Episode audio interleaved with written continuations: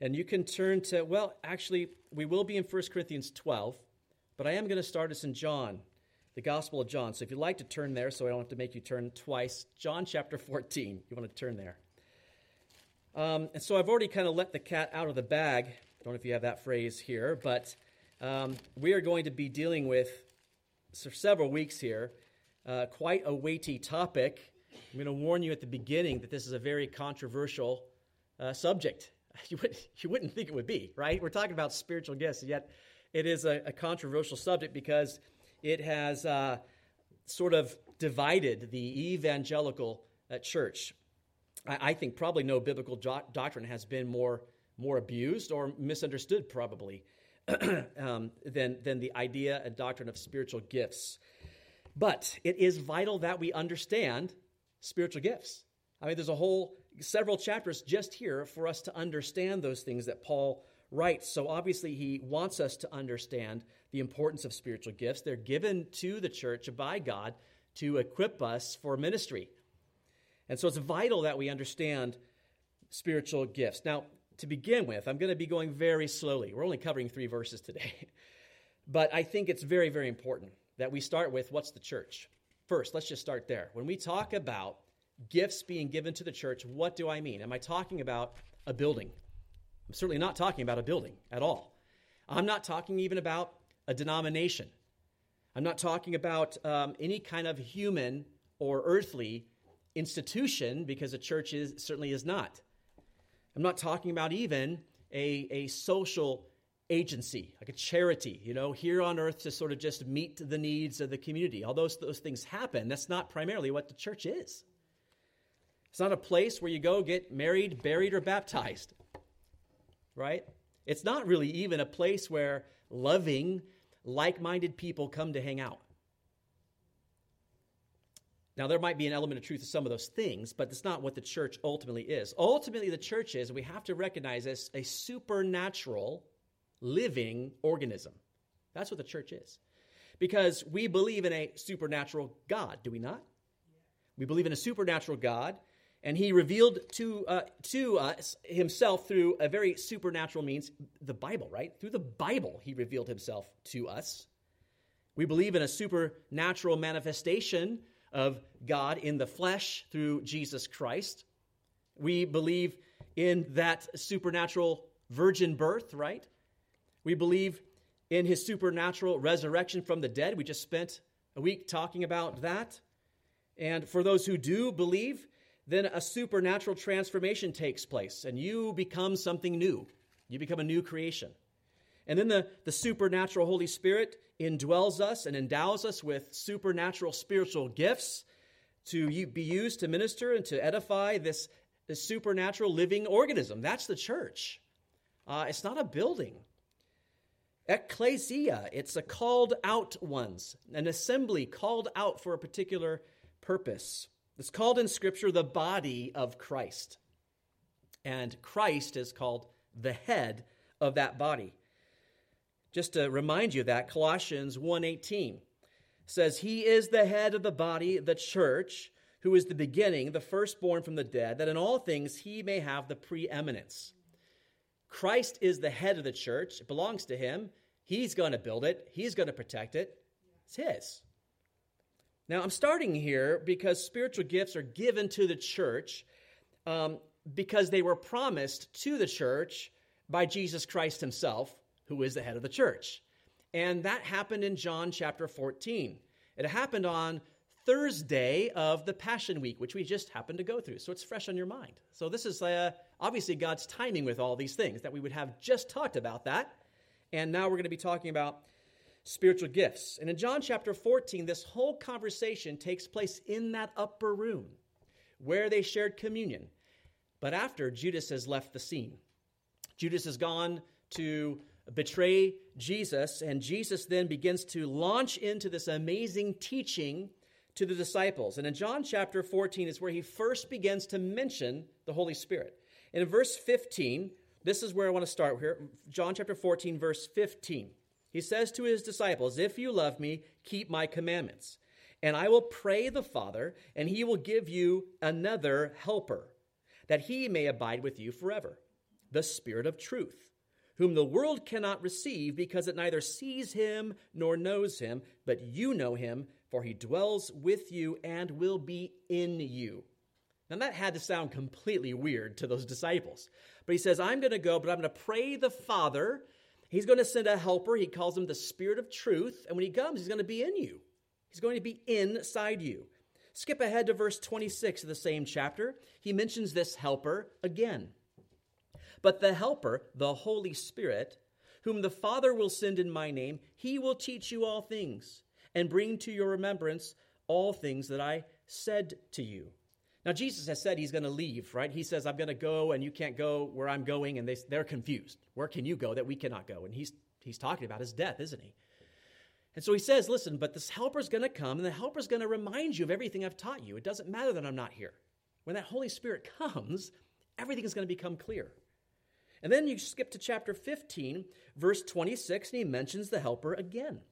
But when the helper comes, whom I shall send to you from the Father. And every time he mentions coming from the Father, the Spirit of truth, who proceeds from the Father, he will testify of me. You should underline that in your Bible. The role of the Spirit is to testify of Jesus.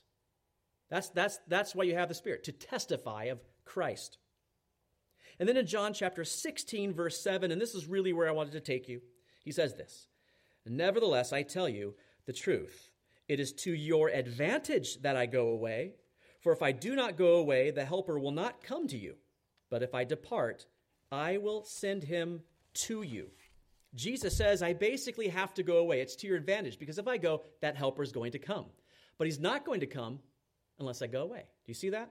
So the Holy Spirit, this is what I wanted you to see. The Holy Spirit, that helper, was promised to the church before Jesus' death, okay? Before his death. That's Thursday. Friday, right? Thursday night he's betrayed. Friday he's he's uh, he's um, crucified. He rises from the dead on Sunday, and then he repeats that same promise after the resurrection. Now, when we looked at this a couple weeks ago, we looked at the Passion Week, right? And on Resurrection Sunday, we looked at five of the ten. There's ten appearances by Jesus after he rose from the dead, but we looked at five. Five of those take place on that Sunday, right? On the Sunday morning, he came out. We looked at those, okay? But there were ten. And we are told that Jesus appeared 10 times, right, over a course of 40 days. And you might be going, well, where are we told that? Well, it's actually in the book of Acts. And since you're in John, we're in luck because it's the very next book. Okay? You just turn to the very next book, Acts chapter 1. All right? This is still Jesus on earth before he is ascended into heaven, but after his resurrection. It is Luke that is writing the account of the Acts of the Apostles. Luke has also written a gospel, hasn't he? So Luke has written two things. He's written Luke and he's written Acts. And that's helpful as you read verse 1. The former account I made, O Theophilus, of all that Jesus began both to do and teach until the day in which he was taken up, after he, through the Holy Spirit, had given commandments to the apostles whom he had chosen, to whom he also presented himself alive after his suffering by many infallible proofs, being seen by them during 40 days, and speaking of the things pertaining to the kingdom of God. He says, The former account, his Gospel of Luke, I wrote about the things that Jesus did and taught and, and how he died and he suffered, but he rose from the dead. But now he tells us, but he appeared to people for 40 days. All right? So those 10 appearances took place over the course of 40 days. The sixth appearance happens a week later on Sunday. He appears to the same uh, uh, group of disciples, except Thomas is in their midst. That's when he tells Thomas, hey, put your hand right in my, you know, put it in the hole. No, it's me. All right? Over the rest of the 32 days is when those other appearances come. He appears to the disciples way up in Galilee. Remember how the angels said, Tell my brethren to go up to Galilee because I'll meet them there. Well, that's where Jesus appears to them. On the Sea of Galilee, he cooks a little breakfast by the sea, right? And he eats fish in front of them. That's when he appears to seven disciples. Then he appears to over 500 of them. Paul tells us that, right? On the Mount by Galilee. He appears to obviously to his half brother James, and then the tenth and final appearance. Where does that happen? Right here, Acts chapter 1, verse 4. Look at this. And being assembled together with them, he commanded them not to depart from Jerusalem. So he is with them in Jerusalem, but to wait for the, and here it is, promise of the Father, which, he said, you have heard from me. There it is. He is reminding them right in there okay, we're in Jerusalem I need you to wait here in Jerusalem and don't leave. You're going to wait for what? The promise of the Father, which I told you about. That's what he's saying. And we just read about that in John chapter 14. Everyone with me, right? He's just telling them that promised helper I was talking about, he's coming. All right? And when is he coming? Look at verse 5. For John truly baptized with water, but you shall be baptized with the Holy Spirit not many days from now. It's coming really quick. And by the way, that's John the Baptist he's talking about, right? John baptized you with water, but you're going to get baptized with the Holy Spirit. And it's going to happen pretty soon now. So, it's going to happen not many days from now. When does that happen? Well, first, let me just take you to the end of this little event because Jesus is talking to them. He talks a little bit more about the Holy Spirit in verse 8. He says, You shall receive power when the Holy Spirit has come upon you. And that's when you'll be witnesses, okay? But here's his ascension, verse 9. Now, when he had spoken these things, while they watched, he was taken up, and a cloud received him out of their sight. And while they looked steadfastly toward heaven as he went up, behold, two men stood by them in white apparel, who also said, Men of Galilee, why do you stand gazing up into heaven? This same Jesus, who was taken up from you into heaven, will so come in like manner as you saw him go into heaven. So there's Jesus' ascension. He ascended into heaven 40 days, right? 40 days after the resurrection, because Luke just told us he appeared to people over a course of 40 days.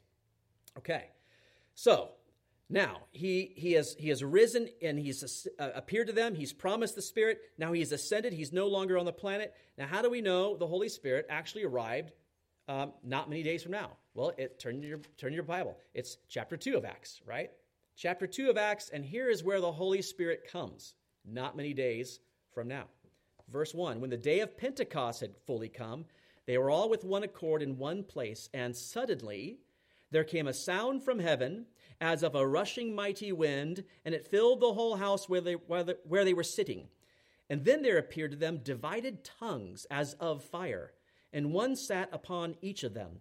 And they were all filled with the Holy Spirit and began to speak with other tongues as the Spirit gave them utterance. Now, this happened, we're told, at the day of Pentecost. Pentecost is a feast that takes place 50 days after Passover when Jesus died. That's why it's called Pentecost. When did he ascend? 40 days, right? So when he said, ah, not many days from now, the Holy Spirit's coming, he was right, right? Because 50 days, here comes the Holy Spirit at Pentecost, which was, explains why the disciples were in Jerusalem. It's one of the feasts that they had to attend. So they're in Jerusalem, they're in a, a, a room together, and the Holy Spirit uh, comes, just like Jesus says. Now, let me, I'll just recap kind of what takes place. The Spirit gives them tongues. They're able to speak in different languages, and we're going to talk about that when we get into our passage, believe me. And everyone in the, in the town thinks, in the city of Jerusalem, thinks they're crazy or they're drunk because all of a sudden they're talking like gibberish in different languages, okay? Now, Peter recognizes what's happened. At this point, Peter's finally caught on to things, okay?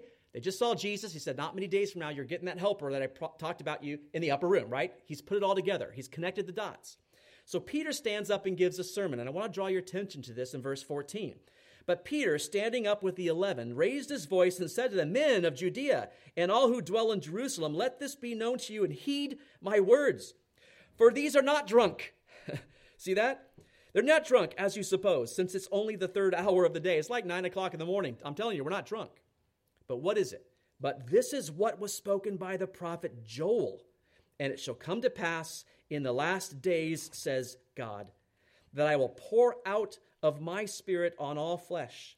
Your sons and your daughters shall prophesy, your young men shall see visions, your old men shall dream dreams. You see, Peter's connected the dots to the point where he recognizes that this is a prophecy of Joel, and he quotes it, the Old Testament prophet.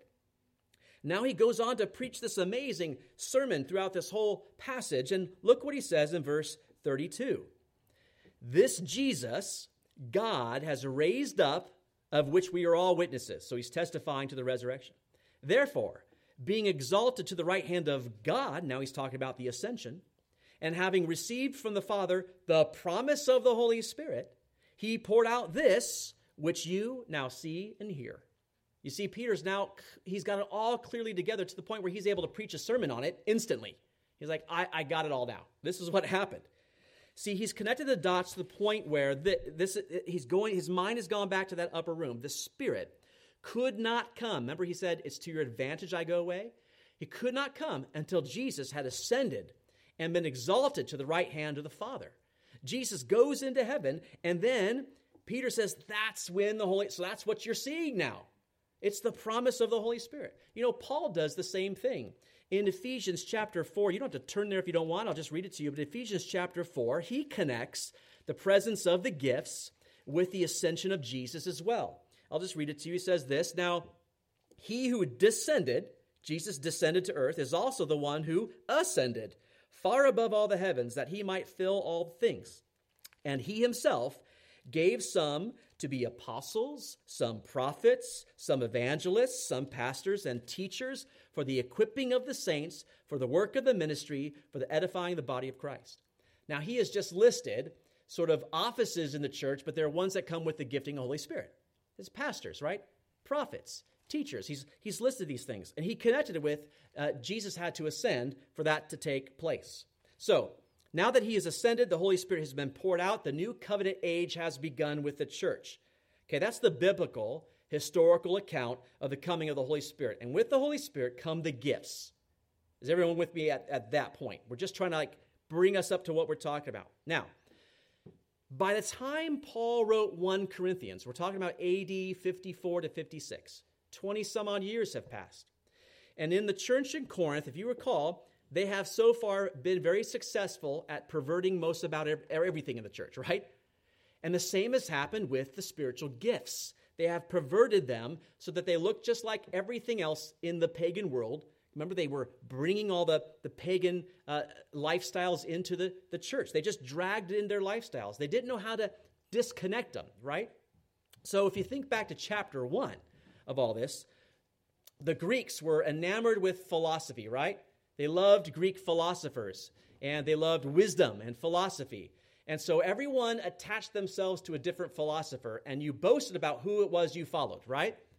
And what is Paul addressing in chapter 1? Oh, those people that say, I follow Paul, I follow Apollos, oh, I follow Cephas, right? Where'd that come from? The Greek culture. They brought it into the church, right? They just brought that kind of same thing into the church. We're going to boast about who it is we follow. In chapter 2, think about it. The Greeks, with those philosophers, what were they always arguing about? Philosophy, human wisdom, right? The vaunted wisdom of uh, the Greeks. And that's what Paul addresses in chapter 2. He says, My speech, my preaching were not with persuasive words of human wisdom, right? But in demonstration of the Spirit and of power. So when I came, I didn't come with human wisdom, I came with power, with, with demonstration of a Spirit doing something. He continued by saying that we did not speak the wisdom of this age, but the wisdom of who? God. All right, but they again they dragged in their obsession of, of human philosophers and human wisdom into the church, and what it did, it polarized the church. You had these divisions taking place in the church. You think back to chapter 5, and they had uh, sexual immorality rampant in their church, right? Well, it was a sexually immoral culture, wasn't it? But they had worse and gross, more gross sexual immorality in the church, right? Uh, there was a, a man that had his father's wife. And so Paul is addressing that in chapter 5. In chapter 6, Remember, Corinthians loved to go to court? It was like a sport to them. What were they doing in chapter 6? Suing one another, right? They're just, again, they're just bringing in the worldly things from Corinth into the church. Chapter 7, Paul dealt with messed up marriages. Certainly, marriages was in decline in the Roman society. They dragged in their views on marriage into the church. Chapters 8, 9, and 10, that's all those chapters on liberty, right? And you had this society where it was a anything goes type of society uh, in that culture. And so people were just acting any way they wanted without any regard to anyone in the church, how it affected them. And then, even recently, chapter 11, we saw how feminism was beginning to creep into the church. Paul had dealt with that as well. My point is this that everything that was culturally a part of their lives was dragged into the church. Why? Paul told us because they were carnal. They were worldly, he said. They were fleshly and they failed to leave their worldly lifestyles behind. And I bring all that up to remind you of that so that we don't think for some reason, now that we've come to 1 Corinthians chapter 12, that there's something different, different happening here with the gifts. You have the same problem happening with the gifts. They brought in uh, the practices of the other religious experiences into the church. And we could spend a long time studying what's called the mystery religions of the world. but they all basically have the same background. And those types of mystery religion beliefs and experiences were just dragged into the church because they were taught about this Holy Spirit and these gifts that could come. And boy, everybody wanted to nab those gifts, especially the more showy, the better, right? So he's writing here to correct them. That's what he's doing. And we're going to look at just three things in this passage today because I've spent 20 minutes just introduction. So we're just going to spend uh, a little time. We're going to look at three points the importance of spiritual gifts, the danger of spiritual counterfeits, and the test of the spiritual gifts. So if you're in 1 Corinthians chapter 12, we're just going to read the first three verses. It says this Now concerning spiritual gifts, brethren, I do not want you to be ignorant. You know that you were Gentiles, carried away to these dumb idols, however you were led. Therefore, I make known to you that no one speaking by the Spirit of God calls Jesus accursed, and no one can say that Jesus is Lord except by the Holy Spirit. Let's pray. God, thank you for your word today. And oh, Lord, we recognize we definitely need your Spirit's presence here as we embark upon this study that's going to encompass several chapters. Lord, uh, what an important uh, topic for us to study spiritual gifts, Lord. We do pray for uh, discernment. We do pray for wisdom. We do pray that your Spirit would illuminate truth, Lord, because it's vital that we understand spiritual gifts and why they're given to us and how we are to best use them, Lord. And So we just pray that you would guide us into this study, not just today, but be with us each week as we gather and even in between as people uh, chew on these truths, Lord. Would you just guide us into truth? We don't want to be in error about such an important thing. So be with us today, we pray in Jesus' name. Amen. All right, so number one, just this point is the importance of spiritual gifts. And verse 1, he just says this Now, concerning spiritual gifts, brethren, I do not want you to be ignorant. Now, when he says now concerning spiritual gifts, it's almost as if he's saying, All right, now in the second place, it's like he's continuing a thought. So I kind of have to take you back a little bit to chapter 11, um, and because it's been a few weeks, he's sort of piggybacking on of what he was talking about there in chapter 11 verse 17 remember he said this now in giving these instructions, I do not praise you, since you come together not for the better, but for the worse.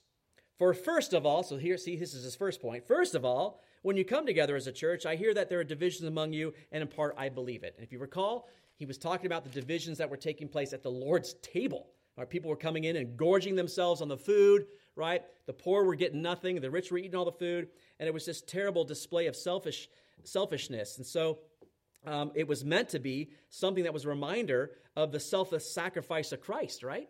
But they had turned it into this exhibition of, of selfishness and greediness, right? And gluttony and drunkenness. They had perverted it into that. So he says, first of all, let me deal with that. But here, they're doing the same thing, but they're doing it with the gifts of the Spirit. And that's why he says, now, concerning spiritual gifts. In the second place, let me address these, right? I want to talk to you about spiritual gifts. I don't want you to be ignorant, he says, about spiritual gifts. Now, very important note I need to make here. If you look in your Bible, if you have a written Bible, not a, not a phone, you'll probably notice that the word gifts in your Bible is italicized. The reason it's italicized is because in the Greek manuscript, that word is not there. Okay? The actual word, the actual phrase is this now concerning spiritual. That's the phrase. Now concerning spiritual. So you might be going, okay, how, why do we have gifts there? Well, first of all, look at this word spiritual. Okay, it's pneumatikos. Pneumatikos. Very simple word, actually, because if you look at the first part of that word, pneuma, most of you know that word. It's spirit, right? And spirit could be your spirit, human spirit, but spirit could also be Holy Spirit. How do we most often know which one it's talking about? The context of the passage we're reading, right? That's how we know. Similar kind of thing we do with pneumatikos. In fact, anytime in the Greek you see an ikos at the end or an ikon or something like that, it is referring to the qualities of that word. So this is simply the spiritual qualities or characteristics of the Spirit. That's what, that's what it's talking about. And it's used 26 times in the New Testament. And every single time it's used, it relates to the Holy Spirit, except for one example. And that one example, it's obvious how it's being used because it says in Ephesians 6:12 that he's speaking about the spiritual hosts of wickedness. Okay? it's, it's Satan's hosts. But every other time, it's relating to the Holy Spirit. Now, I notice it gets technical here, but the, since the masculine and the neuter forms of the word, they're always the same, then it can indicate two things. It can mean spiritual people, or it can mean spiritual things. So when you look at this, someone has put in spiritual gifts. How do we know what it is? Why is it not spiritual persons, right? In fact, some people think it is spiritual persons here because they think Paul has been talking to the carnal people in the first 11 chapters, and now he's come to the spiritual in chapter 12 because these are the ones that have the gifts. I do not see that, okay, myself. Here's how I think we know the word is gifts. Look at chapter 14. Skip ahead just a bit. In fact, if you just sit down and read 12, 13, 14, you'll see he's talking about all the same things in context here. But chapter 14 starts the same way pursue love and desire spiritual gifts, but especially that you may prophesy. You have the same thing. Gifts is an italicized, so it just says desire spiritual, but especially that you may prophesy. What's telling us there? It's telling us the prophecy gift, right? So we know it's talking about gifts and not people, to desire spiritual people, but to desire spiritual gifts. So it's pretty clear then that we can put gifts back in chapter 12, and that's why they do that. But also, you can just skip down to verse 4 and see that he's talking about diversities of gifts.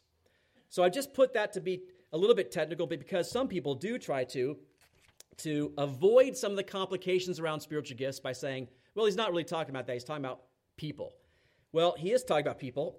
he's talking about the, the same carnal people he's been talking to in the whole letter. He's not talking to a different group here. And notice what he says. He says that he doesn't want them to be ignorant about spiritual gifts. Look at this word ignorant. Agnoeo. Agnoeo. He basically says, I don't want you to be wrong. I don't want you to, uh, to, to not understand or to be unaware. In fact, that word unaware, this same word is, is translated unaware back in chapter 10, verse 1. So he's used it before. But here he says ignorant. Okay?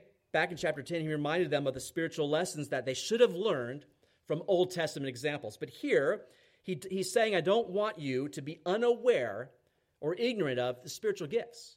Why? Because they're too important. They're just too important. Because a church cannot mature without spiritual gifts.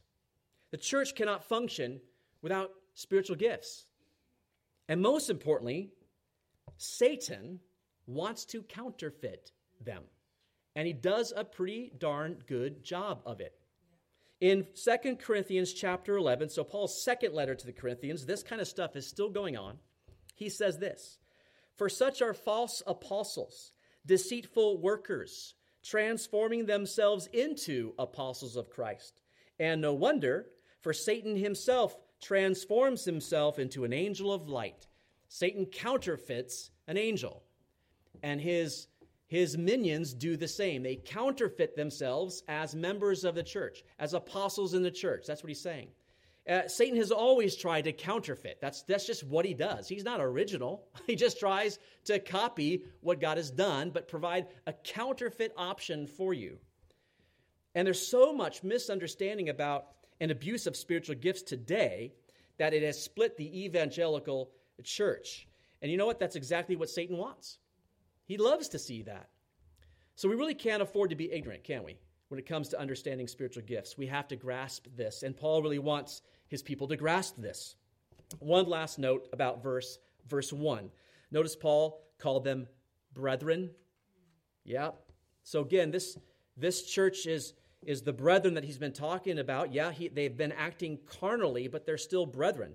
You can go back all the way back to chapter 1, and he calls them brethren. In fact, up to this point, he's called them brethren 14 times. So again, I think it's another reason to see that Paul's not changing his focus away from carnal people.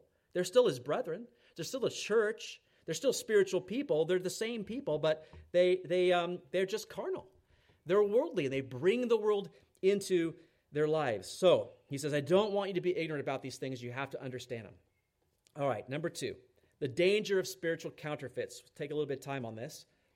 It says this You know that you were Gentiles carried away to these dumb idols, however, you were led. Now, there's several things going on here. It appears that what's happening, and you have to read Paul's second letter as well, that some of the problems the Corinthians were experiencing were, were not due entirely to their carnality. That was certainly a factor of it, but also to the presence of, of false teachers, like we just read about, right? People coming into the church, uh, claiming to be believers and claiming to have gifts, and the Corinthians listening to them. Now, it doesn't necessarily come to light in this one verse. You have to look into the next verse. So just stay with me. We're going to spend time in this verse first. Notice what he says. He says, You know that you were Gentiles. You should know the word Gentiles is ethnos. It just means a non Jew. Okay, that's all it means. But by the time the New Testament came, it came to be referring to non Christian. It, it, broadened, okay? So not just a non Jew, non Christians. In fact, Paul used it in 1 Thessalonians 4 when he's talking about brothers and sisters using their own vessels, their bodies, in a sanctifying way. But he said, not as the Gentiles who do not know God, right? He's talking about non believers, right? They, they sort of uh, are in the passion of lust, is what he says. So it is used in the New Testament in that way. So he is talking to them. He says, listen, at, at, one time you were, you were non Christians, you could say it that way. And you were carried away to these dumb idols, however you were led. He's just reminding them again of their former pagan lives. And notice that he says they were carried away. Very important to look at this word. It's apago, and it means to lead away, but in a, in a controlling way. So, as if being led off to prison is how it's used in the New Testament. And that is very true. When you are not a believer, you are essentially a captive. You're a prisoner, right? You're a prisoner of sin, and that includes the flesh, and you're a prisoner of, of Satan. The Bible is very clear about that.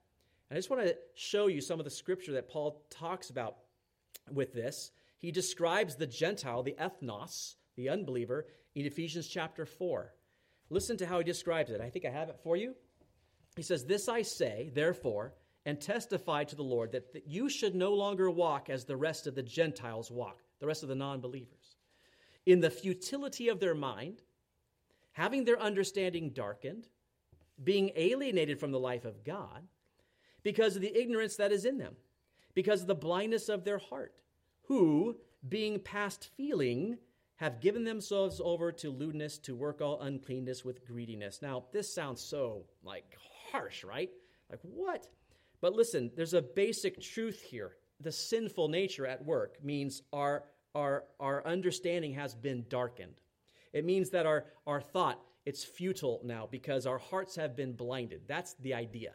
And so we are now in that state, we're easily led away to things. We don't have the spiritual discernment to know. We're just led away into things. And that's why we see a, a whole world of people led away to idols, right? It just doesn't seem to make sense to us as we look at this, but, but that's a perfect description of the Corinthians before they were converted, and it's a perfect description of myself before I was converted, and you as well, right? That we were blind, that I had a futility of mind, um, uh, you read these things and go, well, but I didn't give myself over to lewdness and uncleanness and greedy. Like we start looking at this word, well, that wasn't me. It's like, no, that was you. That was me. May, maybe not like the extreme sins that we say, but you still have that. I had that. Right? And we're led away into a life away from God. And it's our sin and our flesh that does that. But notice this it's not only sin that, that holds the believer uh, captive, but it's also Satan. In Ephesians chapter 2, Paul talks about it this way. He says, And you he made alive, speaking to Christians, who were dead in trespasses and sins, in which you once walked according to the course of this world, according to the prince of the power of the air, the spirit who now works in the sons of disobedience. This is huge. He says that you actually in sin now, because you were in, dead in trespasses and sins, you're dead Satan loves that dead person. He'll let you walk. You can walk as a dead person. Walk according to the course of this world. You know what that means? That means you're walking according to the Satan energized world. This world belongs to Satan. He's energized it, he controls it, and you walk according to the world, or according to the prince of the power of the air. The Jews believe that the spirits lived in the air. Who's the prince of the powers in the air? That's Satan.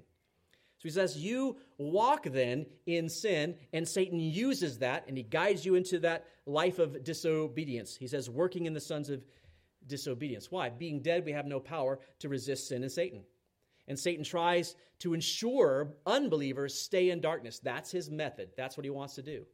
In 2 Corinthians chapter 4 verse 4 he says whose minds the god of this age has blinded who do not believe. Why? Lest the light of the gospel of the glory of Christ, who is the image of God, should shine on them. Satan does not want that light to shine. Now, that sounds really dark and foreboding and discouraging. Can I just tell you that God overcame that, all right? The Holy Spirit overcomes that. The promised helper that comes was sent to convict the world of sin. So, as powerful and as strong and as hopeless that well, it is a hopeless situation, but that's why God had to intervene. You have to recognize that you were in a hopeless state and that you needed someone to save you from that. That was your life. That was my life. I needed saving from that. And he's reminding them that and says this. So the result is they're easily carried away, in their case, to dumb idols, he says, right? And now he doesn't mean stupid idols, he means mute idols, idols that can't speak. And his point is this, okay? For the, for the converted, okay, for, for those that have, has, whose minds have been enlightened, whose eyes have been opened, okay? We've been freed from the kingdom of darkness. The most obvious thing in the world is that an idol can't be a God. It's obvious to us. Why? Because it can't speak, right? It's made of wood, it's made of stone. It's absolutely clear to us. I, have been to Japan, I see them worshiping these giant, I'm like, wow, bizarre. How could you even think that's a God? Someone made it, right? It's just so obvious. That existed in the Old Testament. Remember Elijah challenged the 450 prophets of Baal to a challenge, right? What was the challenge? Let's see whose God is real, right? Right? You cry out to your God, and let's see if he hears you, and I'll cry out to my God, and we'll see if he hears me, right? You remember they're like, oh, Baal, hear us. And scripture so, I love it, how specific it is. It actually puts this in, but there was no voice. No one answered. But who did answer? God with fire from heaven, right? But no one answered the prophets of Baal. Jeremiah talked about these, you know, these, these idols. He says they're upright like a palm tree, but they can't speak. That's the telltale sign. It's obvious to us. It can't talk. It's not, a, it's not an idol. Look at Habakkuk, how he describes an idol. Woe to him who says to wood, Awake, or to silent stone, Arise, it shall teach. Behold, it's overlaid with gold and silver, yet in it there's no breath at all. Again, you see the breath? It doesn't speak, it doesn't talk, it has no life. Yet in the darkened and blinded state, people don't know any better, and so they're easily duped into believing that an idol's a god. Now, stay with me. I'm trying to connect the dots here, okay? Here's Paul's point to the Corinthians You're no longer blind. You no longer walk according to the prince of the power of the air right? You should not be easily duped into follow, following idols again, but you're being duped right now. Do you see what I'm saying? That's why he's bringing this up. Some of them were so fleshly, so carnal, that they had become confused about their worship and the gifts. And so they, they had once again sort of paganized those things. And Paul's, he's really rebuking them here, right? They're not being discerning. They can't tell the difference between what is spiritual and what's, you know, the Holy Spirit and what's demonic. They can't tell the difference between what's real what's counterfeit. And they should, right? It should be obvious to them. Uh, now that a dumb idol, you know, they, they can't speak, that can't be a God. It should be just as obvious when a spiritual gift is counterfeited. Why? We should be able to tell the difference, is his point. Why? Because we have the Holy Spirit in us. That's why we should be able to tell the difference. So hopefully you're tracking with me here because this is going to become more evident as Paul goes into this next verse because in the next verse he gives two tests or principles that are tests. You can use this test to test whether or not something is truly from the Holy Spirit or not. Okay? One is negative, the other is positive. So here's point 3, the test of the spiritual gifts. This first one is a negative test. Look at verse 3. Therefore, I make known to you that no one speaking by the Spirit of God calls Jesus accursed. Now, hopefully, this is connected for you now. If you go back to verse 2 into this, it makes a little bit more sense, right? Right? You were Gentiles, you were carried away to dumb idols, right? You should know the difference. So I guess I'm just going to have to come out and tell you if you have the Holy Spirit, you cannot stand up and say Jesus is accursed and have the Holy Spirit. Are you tracking? This is what he's saying. Like, how, how did you lose that discernment? This is why this happens today. Well, but hold on. That's they got the Spirit. They say they have the Spirit. There's an obvious no. An obvious no. You can't, he says, you can't do it. So I'm just going to come out and say, he says, I'll make known to you, no one speaking by the Spirit of God calls Jesus accursed. No one does that. That should be obvious. That should be logical. But this is the thing the Corinthians had accepted that kind of thing. Right? They had come to judge the nature of the use of the gifts on experience rather than content, rather than what was actually being said or done. It didn't matter what people really said as long as they claimed it was by the Spirit. And, and then again, more, more impressive, the more showy, the better. You'll see some of that come out as we go further in this. And you really might be thinking, well, how could a Christian really say Jesus is accursed? Accursed is a strong word, anathema. Well, a couple things. The Jews believed that Jesus was cursed because, um, because of Deuteronomy 21 said that anyone who was hung on a tree is, is cursed. They really believed that, well, he had to be cursed by God if he was hung on a tree. But it's more than that. In the first century, one of the first heresies that began to enter the church in that first century is called Docetism. You might be more familiar with Gnosticism. You've heard that? Okay. Gnosticism, all of them were docetic. A Gnostic was a Docetist. They just had other things as well. So it's kind of the same thing. But Docetism was the first one that came in. It came in while these churches were in existence. What is Docetism? It taught that Jesus Christ was not a true human being. He taught that he was that, that, that he only appeared to be a man because he was a pure heavenly being. And that pure heavenly being could not touch the fleshly, worldly stuff. That would contaminate him. He couldn't, he couldn't do that. So that means he couldn't, um, he couldn't physically suffer. He couldn't physically die. He couldn't physically rise from the dead. So they deny all the humanity of Christ in that way. He couldn't actually be a man. The Gnostics are the same. They say the material world is evil, it's bad. He couldn't be part of that. So it was the physical body of Jesus that they had cursed. And I think it's that heresy that's starting to come in. And we know that it's coming into the church because John dealt with it later as well. And I want to take you there to his first epistle. So, not to John's gospel, but to John. He has three epistles at the end, right before Revelation 1st, 2nd, 3rd John. Go to 1st John. These are really, really important. I've pointed these out to, to our church before, but I will tell you, I marked these down and wrote these in my Bible years ago. I still have them written. That's why I still use a Bible that's falling apart because, because it, uh, it has everything written in it that I've written years ago. Right? First John chapter 4. Turn there. These are so important. In First John chapter 4, we have tests. Tests that you can use to test whether a spirit belongs to the Holy Spirit or is another spirit. Right? They're, this, they're written here for us. But John wrote these same ones to battle the same thing, the same heresy, docetism. Okay, look at chapter 4. Uh, in chapter 4, there's three tests. I'm mostly going to give you the first one. I'll just fly the other ones through by you. But, but the test 1 comes in verses 2 to 3. Test 2 comes in verses 4 to 5. And test 3 in verse 6, okay? So let me just show you test 1. Verse, well, start, let's start in verse 1 anyway, because he sets it up. Beloved, do not believe every spirit there it is. Don't, don't believe every spirit. But what? Test the spirits, whether they are of God, because many false prophets have gone out into the world. There it is. You can't just believe, oh, wait, that's, that person said they have the Holy Spirit, so let's just, no, you got to test it. Here's test number one, verse 2. By this you know the Spirit of God. Every spirit that confesses that Jesus Christ has come in the what? Flesh is of God. Right? You see that? You cannot deny the humanity of Christ. You can't. But that goes with the deity of Christ. You can't deny it. And every spirit that does not confess that Jesus Christ has come in the flesh is not of God. And this is the spirit of the Antichrist, which you've heard was coming and is now already in the world. So that's test number uh, one. And listen, Scripture teaches that Jesus came uh, from heaven, took on the form of a servant, died. He came as a man, right? But he was fully God and fully man. So, test one, you could say that, uh, that the person, you're, if you're uh, you know, observing the person and, and their, their gift or whatever, does that person confess divine Christ? Everything about Christ. Do they profess that or do they not? That's the, that's the test.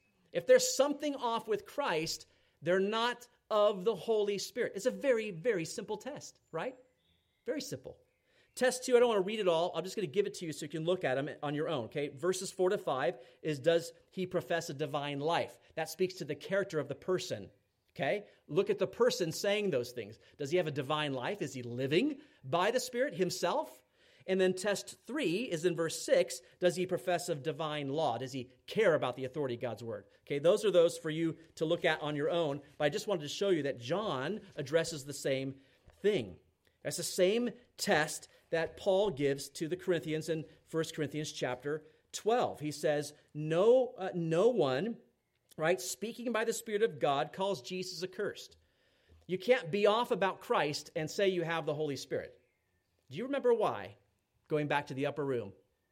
The Holy Spirit comes to what? To testify of Christ. You remember that? So you, you can't be off if you've got the Holy Spirit. If you're off, you got to question the Spirit. Does that make sense? Okay, that's what Paul's saying here. It's the same test. It's a negative test, but it's a, it's a test uh, here. Basically, he says anyone who does that has just given themselves away. You can't take what they're saying, um, you have to take it with a grain of salt, right?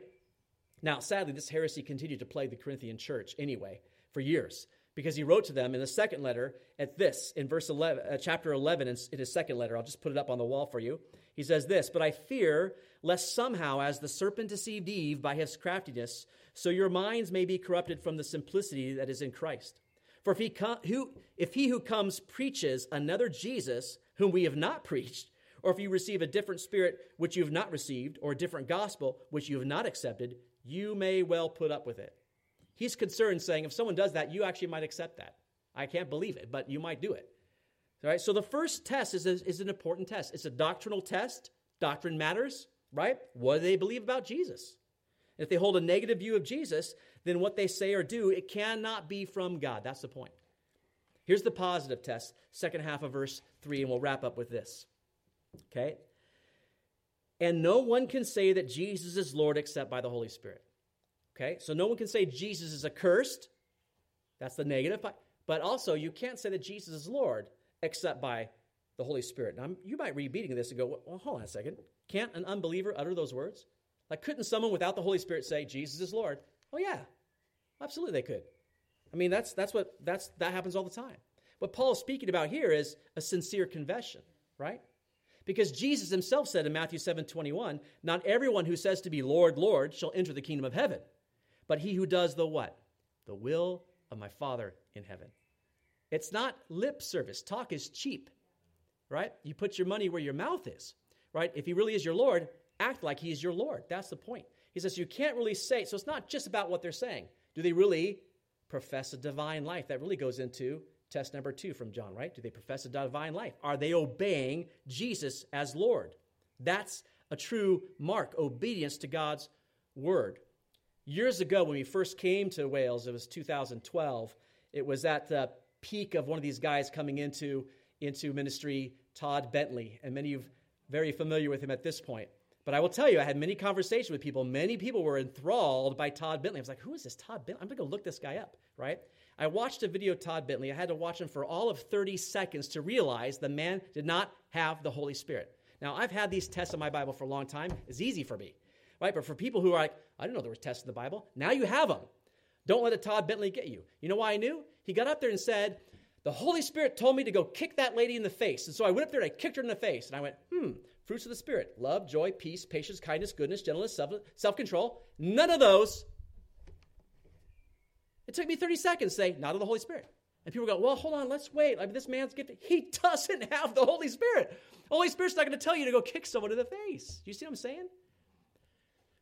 The Bible makes things simple for us. You know who complicates it? We, we do. Yeah, you're like, raise your hand, right here. we do. You know, it's just crazy. And he, he actually disqualified himself years later because people found out he was uh, an adulterer and he could not kick that habit, even though they kept trying to get him back into to ministry. But there's no evidence of fruit of the Spirit, and there was no obedience to his Lord, even though he confessed him as such. It is true that Jesus is our Savior.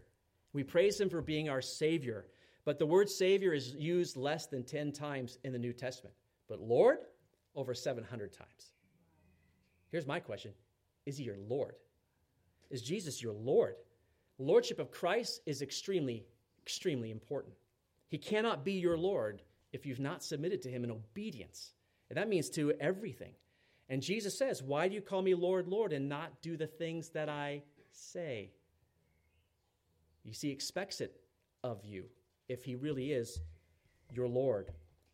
When a person believes about Jesus Christ, that is the test, the test of whether or not someone says or does, you know, uh, uh, have the Holy Spirit, right? If they don't believe everything the Bible says about Christ, they don't have the Holy Spirit. Do they believe in the deity of Christ? Do they believe in the lordship of Christ? That is where we must start. That's where Paul starts with the Corinthians. Next week, we'll really begin to dig into Paul's teaching on the actual types and the uses of the spiritual gifts. Some of it's going to be a bit crazy, but I wanted to give you the foundations first to start there. So stick with us in this study. I don't I want us to all be on the same page here. So I don't want anybody uh, to miss. So make sure you come back for next week. Let's pray. God, thank you so much for your word. And I thank you for the truth that is in it. Lord, I thank you that you give uh, you give you give simple tests like this and like in, in, in John for, for simple people like me. Lord, to, to easily identify whether it's something is truly of the Holy Spirit or not.